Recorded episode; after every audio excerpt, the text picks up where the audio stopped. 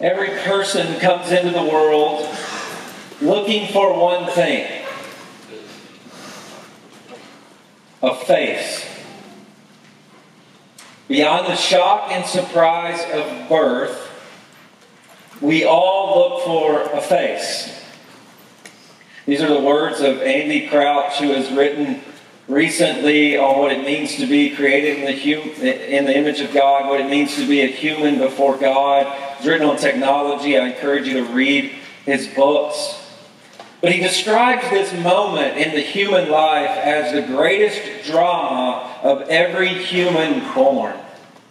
The moment you are born, you begin looking, and you are looking for a face. You are looking for someone who is looking back at you. And the truth is, part of knowing, part of knowing that you even exist, is seeing someone who sees you. In the moments in which we are born, what are we doing? We are crying. We want someone to see us, and we want someone to hear us. This is what it means to be human. It's what it means to be known. It's what it means to know that we are known. And to be loved as a human, which we all long for, we must be heard, we must be seen, we must be known. Hence, the importance of fathers. Because God has established that our security in who we are, that we exist, our identity in the world, He has established in the way the world works, that this is determined by fathers. The health of your identity and security in who you are is determined by a man who chooses to know you, a man who chooses to see you, a man who chooses to hear you. Fatherhood. God has implanted it in the world so that we would know who we are. We would have an identity. We would have a purpose in the world. And that comes from our dads. Now, we need mothers to live, that we're going to live. The security that we're going to remain alive comes from seeing and knowing our moms. But a healthy identity, knowing who we are, our purpose in the world, comes from fathers. And without a proper, healthy love of a dad, we clamor for what? The same thing we cried out for when we were born that someone would see us, that someone would hear us, that someone would know us. And the degree at which our dads saw us, heard us, knew us, is the degree we find ourselves in secure or insecure in seeking to be heard and seen and known in the world. That's where our insecurities come from. That's why so many of us are clamoring for attention. I just wish someone would see me. I wish someone would know I exist. We clamor to be heard and cared for and loved. I wish someone would hear me. And so much of loneliness is rooted in fatherlessness or a dad who's there who doesn't see, hear, or know their kids. In the United States of America, it is tragic that 18.5 million people live without fathers. We lead. Think about this with our culture. Said the sermon's going to be short. I don't know about that in this moment, but we'll try. All of the crazy gender confusion in our culture, in the culture of the United States of America, it is no wonder that we lead the world in fatherlessness. We lead the world. Other countries understand the importance of fathers. When we come to our Bible, God has rooted the importance of dads in his redemptive story. In the Old Testament, God's name was revealed as I am who I am. The great I am. I keep my promises.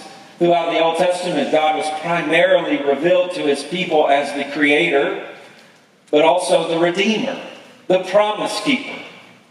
And very few times is he referred to as Father in the Old Testament. He's described at times as Father. But very few rabbis would even utter to God the words, My Father, our Father, your Father. That's why this Middle Eastern rabbi named Jesus from Nazareth, when he begins to walk around and pray, and he is talking to the Creator, the Redeemer, the great I am, and he is saying, Father.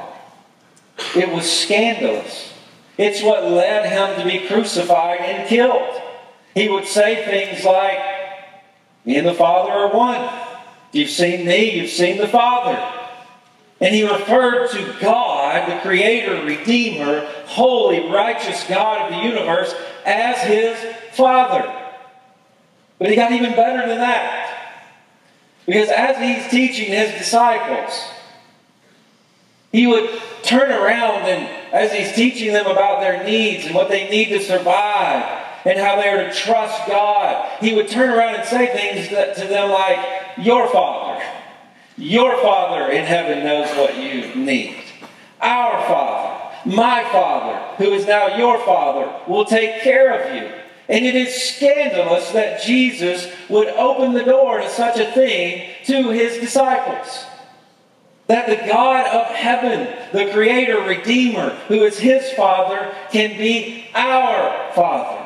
And that's the good news of the gospel. And I want you to notice something as we begin to dig into the Lord's Prayer today. That before we get to the Lord's Prayer, beginning in verse 5, Jesus points out two things to his disciples that are so important when it comes to prayer. And the first is God sees you. In verses 5 through 6, he is condemning the hypocrites, the religious hypocrites, those who are play acting in their religion and what they like to do, we see in verse 5, is they love to stand and pray in the synagogue and on street corners. Why? So people see them, so that they are seen praying. At high traffic times, they would go out and make sure they were seen in their prayer life. And he says they get their reward because people see them. That's all they want is to be seen in prayer. But he turns around and he says, But when you pray, verse 6, I want you to go in a room and shut the door and pray. Notice to your Father who is in secret. Now, this is not the only way to pray, but he's proving a point. You don't have to stand up in front of everyone to get attention as you pray. Why? Because your Father who is in secret, notice the text, and your Father who sees in secret will reward you. What is the point there? You don't have to pray to be seen by men because your Father sees you. What are you longing for as a human? To be seen. That need is met in God Himself who sees you. And you experience that when you pray. And then in verse 7, not only does God see us, God hears us. He turns from the religious hypocrites to the Gentile pagans. And the way that they pray is with many words. And he says empty phrases. They go around babbling to idols. Gods they don't even know who exist. They make up gods. They craft gods with their own hands and little wooden metal objects. And they babble to them. They use empty words. Why? Because the words aren't going to anyone anywhere. They are useless. But why are they doing this? Why are they praying to these empty gods with empty words? Because they want to be heard. And so in verse 8 he says, Do not like, do not be like them, for your Father in heaven knows what you need before you ask him. So before Jesus even gets to teaching us how to pray, he wants us to know that God sees us and God hears us. And that's why you should pray. Because in prayer, God meets the deepest longings of your soul to be seen by someone, to be heard by someone. Who else would you want to hear you? Who else would you want to see you?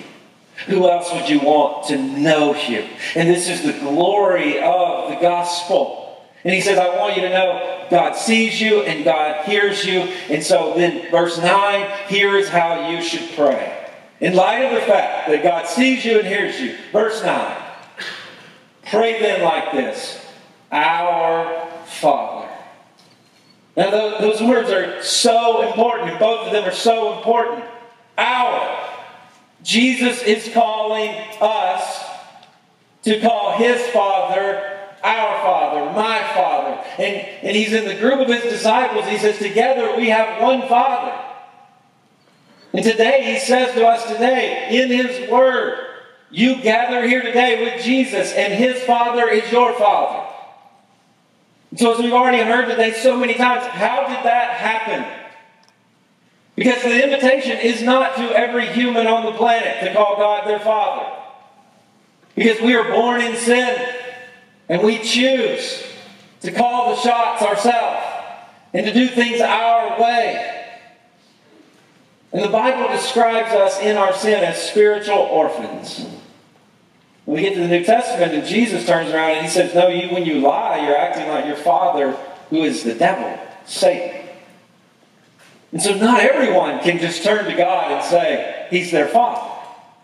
And so how does that happen?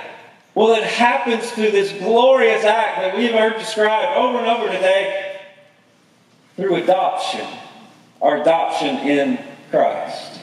You see, the New Testament describes the gospel in the context of adoption. You have been adopted by God. How did that happen? Through adoption. Jesus dies on the cross for your sin that you can be forgiven and cleansed of all of your sin.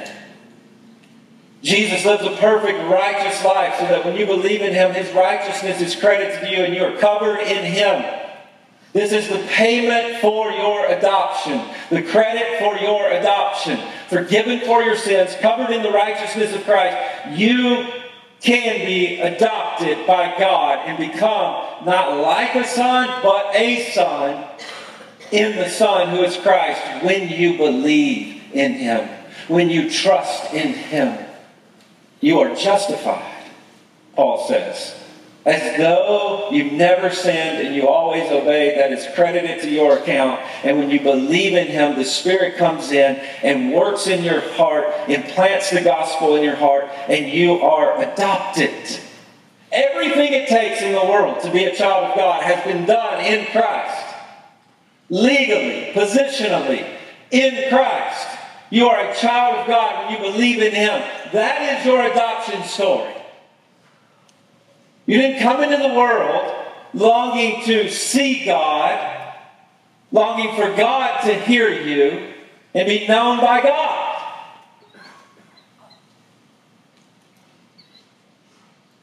But in Christ, He sees you and He hears you and He knows you. Why? You are His child.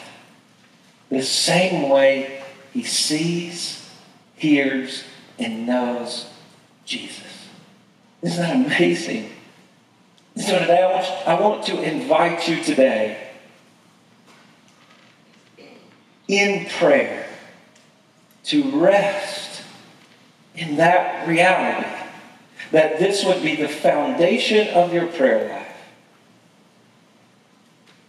That you were adopted by God in Christ and you stand before him as one who was once adopted, now a son, a child, a daughter in Christ. And that is the foundation of your prayer life. So I invite you today, when you pray, it's a very practical application today, begin calling God Father. You can do that.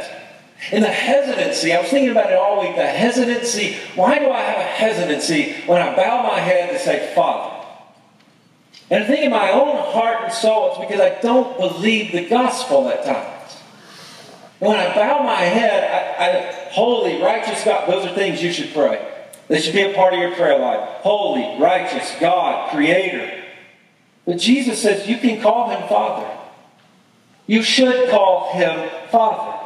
And so as you pray, you have to realize, as you reflect, Jesus has ushered you into the presence of God with the cross, through the cross, in his righteousness, to be seen by the Father.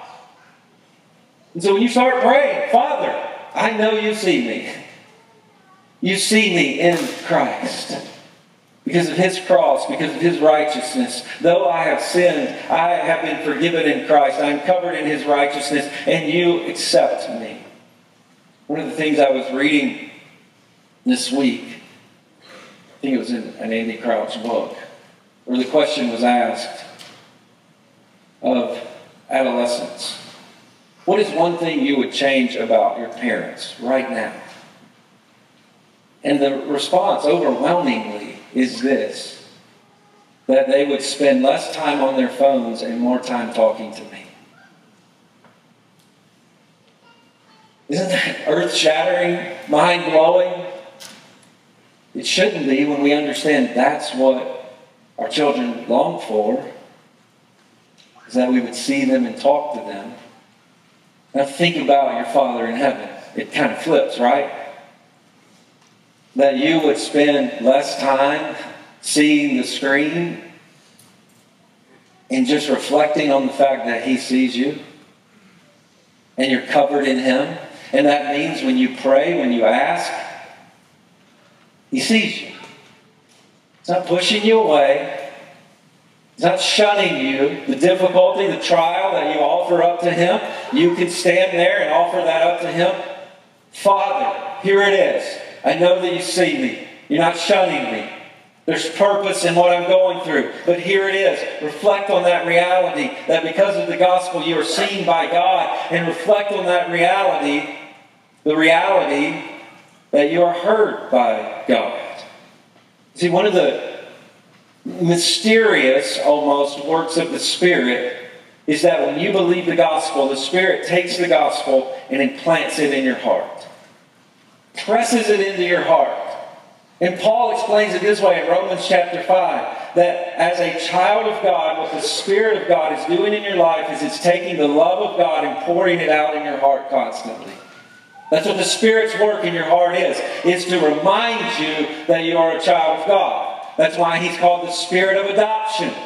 That's why he's called the, the seal of your inheritance, which is the kingdom. He's constantly pressing those truths upon you. It's true, you're a child of God. It's true, you're an heir of the kingdom. It's true, the gospel is true. And then we get to Romans chapter 8, and what do we do in light of this reality that the Spirit is pressing upon us, the reality of our adoption? We turn around and we say, Ah, Father.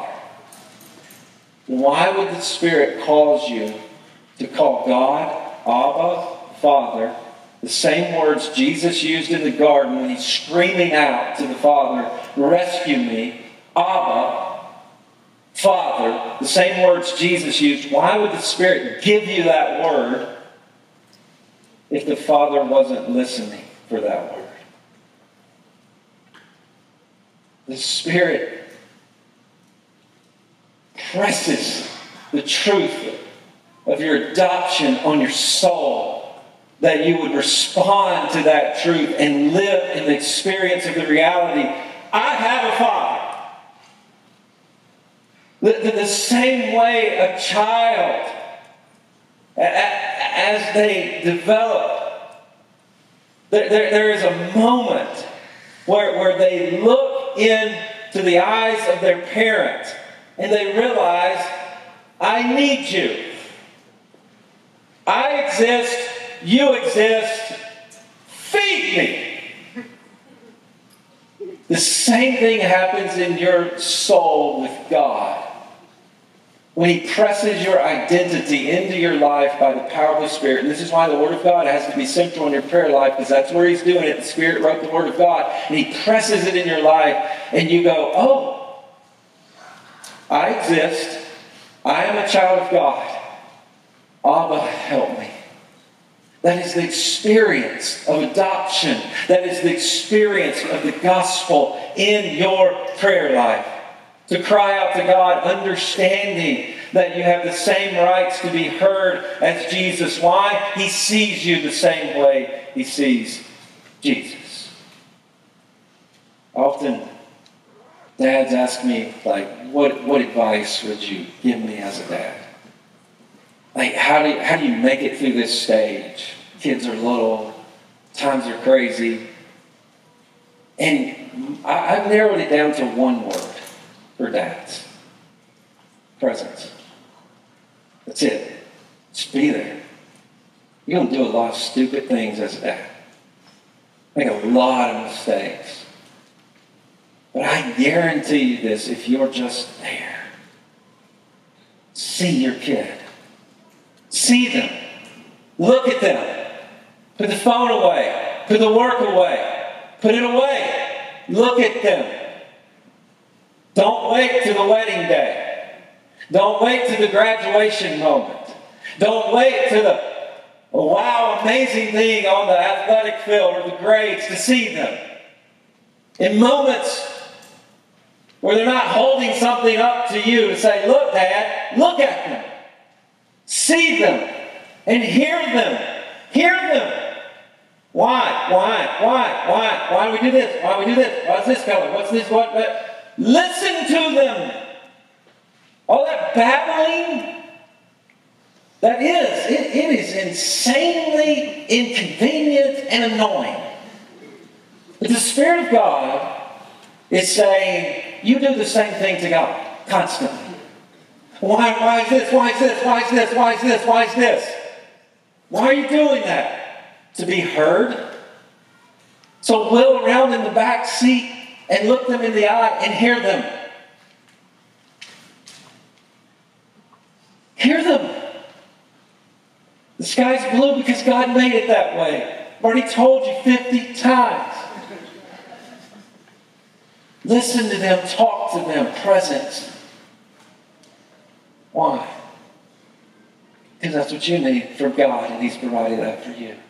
And so, in the same way we reflect adoption, we reflect presence in our kids' life. And where do we experience the presence of our Father? Where are we seen by our Father in heaven who is holy, who is righteous? And that's why it's so glorious that we can look at Him and say, Father, in prayer. We may get irritated with our children. Look at me, listen to me. But our Father in heaven is never irritated. And Jesus says, No, let's say our Father. So I want to invite you. Let's spend some moments in prayer right now before our Father. I'll close us in prayer, but in these moments, I want you to reflect on the fact that God is your Father in Christ. Reflect on the truth and reality that He sees you and that He hears you, that He knows you, and that He loves you.